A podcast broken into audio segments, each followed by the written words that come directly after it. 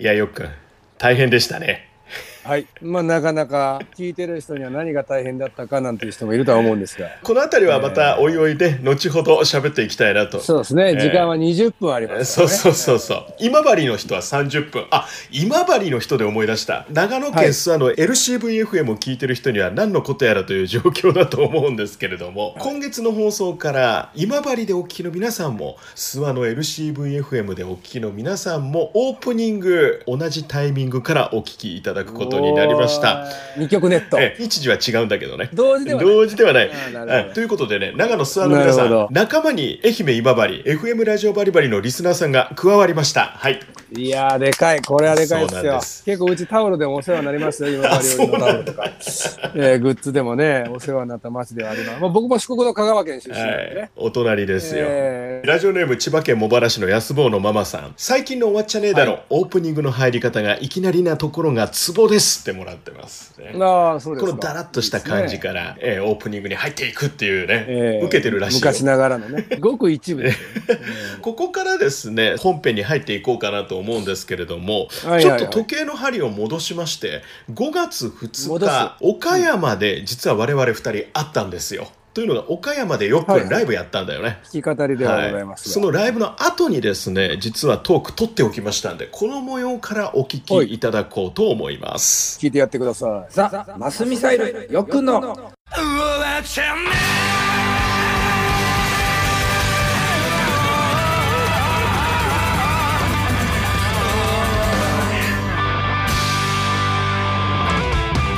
はいザ・マスミサイルよっくんこと高木よしきですえー、よくのあえて翼ちこと藤沢翼でございます。はい始まりました今月もはい、今ね実は5月2日日曜日、はい場所は岡山でございます。ここ岡山、ええ。クレイジーママ、セカンドルームの楽屋、まライブ終わったところ、あ、弾き語りソロで、えーまあせっかく来たんでね喋ってかれと。思って。もう今あの手この手で収録せんと2人が違うとこ住んでるからラジオが撮れない撮れない。まあ今回は岡山でライブ。まあその前にはあの奈良でもねライブがあって、さらにワンマンで高槻ってのもあったね。そう、あー1日2回回しで、昼間高槻、夜奈良。これ奈良も吸ったもんだの末奈良になったんだよね。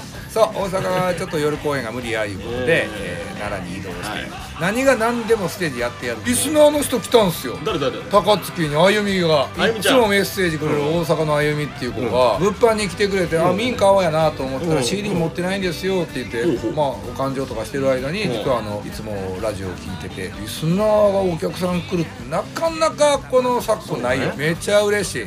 他のやつら何してるんや？あゆみちゃん来たぞ。俺いつもたった一人のラップファンとかさいろいろいますけどもそうね。なかなか現場に来ないですよ。早く来いやと。早く来いやと。まあその前にあんまり出てってないけどね。まあ確かに確かに。まあやっとの思い出。岡山いつぶり？何回かねその大学生大会とかあそういう賞レースとかのゲストとかもあったんだけど、うんうんうんリモートで収録そうね。参加とかが続3いてて。月にそれがあったか。岡山来たのは結構ご無沙汰かなと。思います久しぶりですね。ボッケー久しぶり。デレボッケボッケうん、でまあ喋ってかれってことで。そういうこと。なんで岡山弁連発してる香川県出身の2人みたいな。そんな状況、えーメイン曲が今愛媛と長野。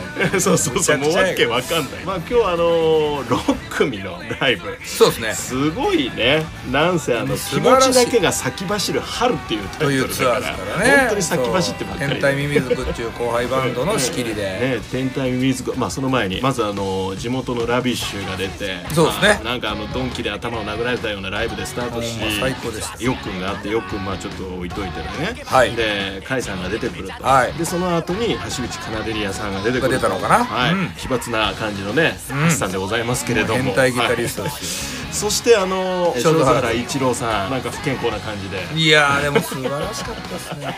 半分悪口みたいな中でね。でよっくんが一番おっさんっていうね。そうなるのかな。もうなんかもう讃岐弁でいうところのむつごい油っすごいやつね、こういうメニューの中に一人女性がいてよかったと思って。いや間違いない。甲斐さんが楽しい。現場が楽しい、とまあこんな表現をしたけれども、はい。ラビッシュはラビッシュでまさに青春パンクで GO ってあれなんかどっかのバンドの曲そうですね。どっかで聞いたことありますね。マスミさんの時ありましたけどね。それから相変わらず橋口カナデリアさんはもう音の魔術師感がすごいまし素晴らしかった。正津原一郎さん、うん。豆ちゃん。豆ちゃん。仲良くできそう。2日目やからね。もう仲そう。ずーっとこう豆くん来てくれてめっちゃ感動しました。なんかね天才現るって感じで俺だからねすっげえ。すげえアーティストいっぱいいんだよまだまだ。そうそうそ聞かなきゃダメだよ。本当そう思った、でね甲斐さんですよ。あの空気感はいいね。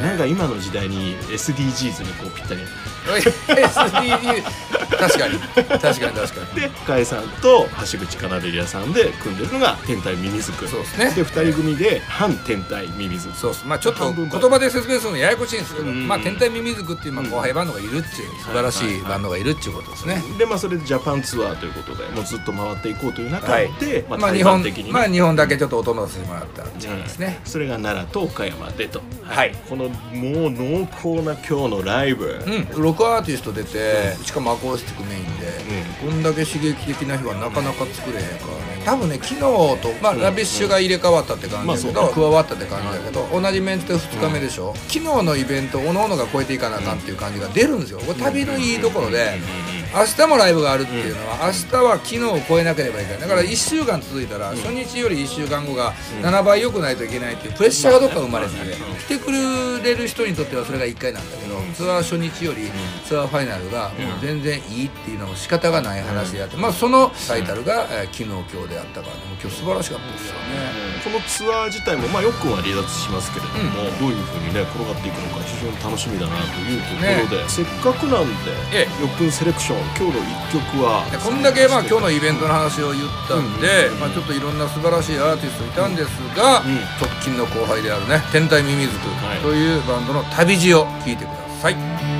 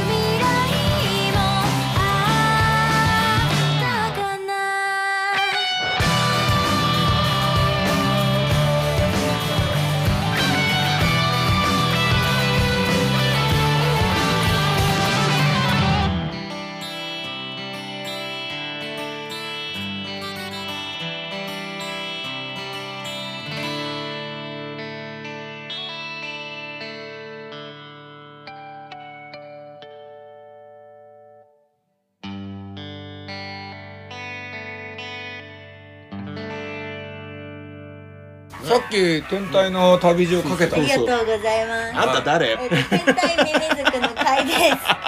ちゃんボーカルの会長でごめんなさいね。実は初対面。そりゃそうでしょ。失礼だよね。でお前誰だって話だよね。そりゃそうだあ藤沢翼と申します。よろしくお願いします。よっくんがもうすぐ44歳、えー俺が42歳私がみそじです。年齢公開な。体重若いな51キロ。いやそれわわお行ったところでっていう話やけどもうさらに何を聞くっていう感じになってきたけど、はいこれはもうこれ以上いくと放送コード引っかかっちゃうそりゃそうや。やめといた方がいいということで、天体ミミズクの旅路ご自身からどういった曲かちょっと言ってもらいましょうかね。あいいですね。はい。旅路は、えっと前私がやっていた「ユニット。絶叫する60度」っていうユニットがあるんですけど、それが解散になって、うん。その昔の相方に向けた曲です。ああそうだったんや。聞いてる人も多分熱狂する60度知ってる人もいると思うんですよ。そうですよね。そういう聞き方してくれても面白いんじゃないかとます。とても絶叫するような喋りには聞こえませんし歌でもなかったんですけども。そうだね天体から知ったら そうですね。絶叫の時は叫んでます、うんうん甲斐さんに登場いただきました。いやスペシャルゲストだねうんいやほんまやね。で橋口カナデリアさんなんか僕ライブ見たの前にもあったのに、一言も喋らせてないからね。まあ普通は出ないから あそうええはいたまたま今偶然運が良かったなるほどね、はい。ジャパンツアー引き続き頑張ってくださいありがとうございますありがとうございましたザ・マスミサイルよっくんの。終わっちゃねえだろ。さあ時計の針があ5月2日の日曜日からですねぐぐぐっと進んで3週間ほど経って今また収録をしてるんですけれどもあのそういうことですね。リモートで撮らせていただいてます。なんといってもあの世の中が大変だっていうことがあるのと、もう一個はよっくんが大変だったっていうことがねそういう流行りにしっかり巻き込まれて。えだからさっき終演後に楽屋でちょっとコメントっていうか、ええ。その共演だった戦隊ミミズクの回だとか、ええ。それを撮ってた時にはうん。俺はもう多分コロナウイルスの保有者だったはいということで、はいこの名前が出てきました、あおいおい。あそうそうまあコロナだったんですよ僕はい。岡山、うん。さっきのコメント聞いてもらった、え2日後3日後に、まあ、症状が出た。大体の予想を考えると、うん。その岡山の前日か前々日に俺もどっかからもらったということだよね。岡山のえ濃厚接触者的な感じの人はまあ誰一人大丈夫だったみたいなので、ええそうなんですよ、えー、翼たちも大丈夫そうだなんですよ。まあ多分報告が来てないので、ええあのピンピンしてますから。その翌日からですね、ええ。完全に迷惑な人間になってしまった えーまあ、ありがたいことに皆さんの温かいご声援のおかげもあり、うん心だけは元気な中、うん。保健所が定めるもう社会復帰していいよと、もうあなたはウイルスが死滅してるので、社会に出てください。どうぞ働いてくださいっていう状態に今この収録段階になってる、まあ、ちょっと聞いてる人いつやねんっていう感じで ややこしいとは思うんですけど、え5月の、えー18か。3日前かな、ええ。最初、ええ。まあ、ホテル収容だったんですよ、めでたく自宅に戻ってこれたっていう状況かな。ちょっとまだやっぱね、こうやって喋ってても声はね、ええ出にくい感じはするかな、ちょっと喋ってなかったんでね、うん。まあリモートなんで聞いてる分にはねそこまでどっていうことはないんだけれども。なるほどなるほど。それを聞いて安心しまだけどどうよ実際なってみて結構ねあの熱は出たわ咳も出たわっていう感じでね大変だったみたいだけど。要はね結構ねツイッターとかで書けない同じようにこの時期になった人変異の人多いですよ変異株の人、はいはい。僕が変異株だったかどうかっていう検査をしてないんで分かんないんだけど、はいそのあんまり症状が出てないんだって。やたら若い子は重症化しにくいとかそういうことばっかり先行してて、うん。ツイッターの DM とかで相談くれた人とかも、熱がやっぱね8日間、俺の場合8日目で下がったんだけど、えー、とすごいね。8日経ってまだ下がんないっていう人で、うん、だからよくの場合どういうふうに解熱の処方だとか、うん。症状のことをそのネットに載ってないから、うん。安心するためにも聞かせてほしいっていう問い合わせも来たり、うんなので僕の場合っていうのが、まあ、果たして、まあ、44歳、一般男性基礎疾患なし痩せ型っていう人のもしかしたら聞いてる人が今まさにねコロナにね、疾患してる人もいるかもしれないんで僕の場合っていう考えるとただの風邪ではなかった。かといって一応重症化の定義っていうのは一応その呼吸器つけてとか、うん。あ呼吸器つけてとかでもまだその中域なんでね、うん。重症化ってもうさらに集中治療室入ったりするのが本当の重症化なんで、まあ僕なんか全然症状はありなんだけど軽症に入るの、うん。えとそれが1日で熱が下がろうが1週間熱が下がらんだろうが軽症っていう状態なんだけど今までインフルエンザだとかあと重めの風邪とか急性胃腸炎とかでもうんやっぱね1週間39度の熱が下がらないっていうのは一回もなかったからちょっと前まで流行ったコロナはただの風邪だとかコロナはインフルエンザみたいなもんだよっていうのは僕の中ではまあ覆った。なるほどね。高い時39度8分までいったし、それが3日続いた時があったしでねそれがね一瞬37度に下がる半日があったりすなるほど。るでも次起きたらまた39度5分になってるの。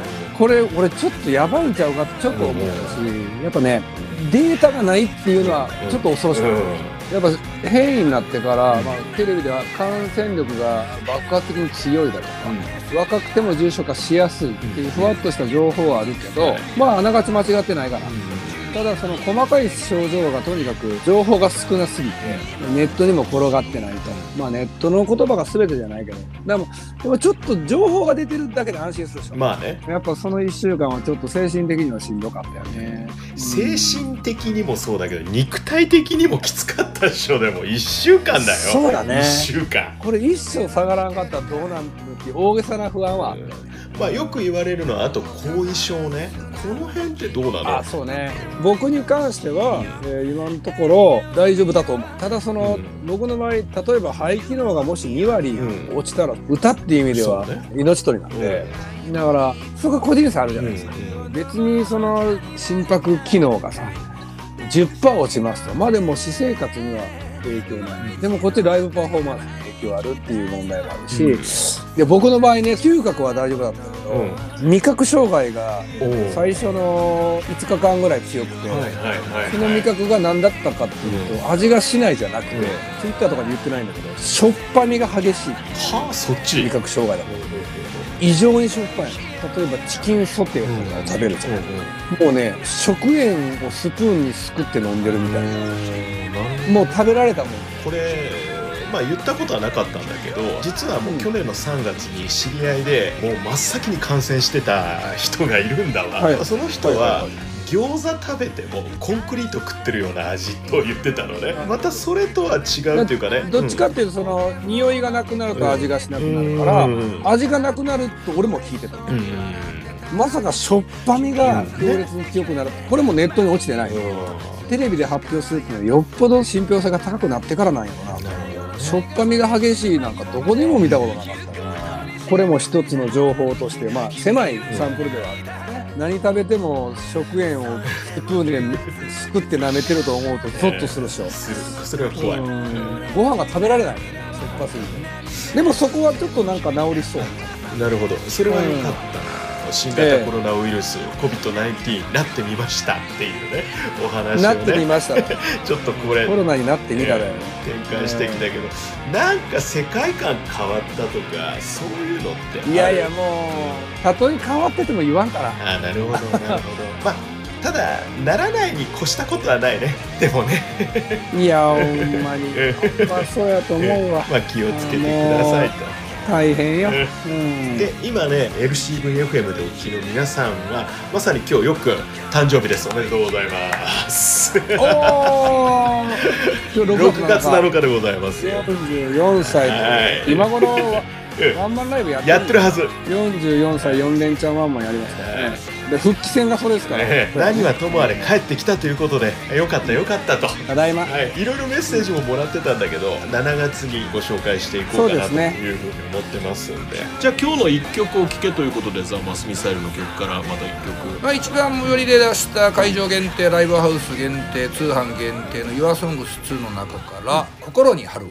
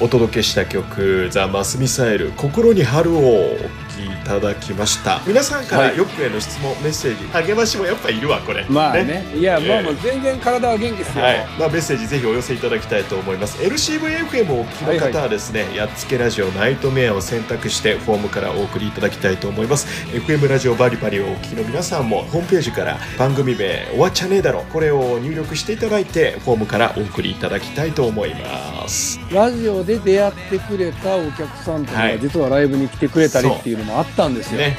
あゆみちゃん、えー嬉しかったな。ギャラなしのラジオを続けてよかったな。バリバリをお聞きの皆さんもいつかちょっと今治なり松山なりでそうね。お会いできるの楽しみにしてますんでね。はい。ザ・マスミサイルよっくんの終わっちゃねえだろお相手は？ザ・マスミサイルボーカルよっくんこと高木よしきと。よっくんのお相手翼ちこと藤沢翼でございました。ではまた来月。来月。ビー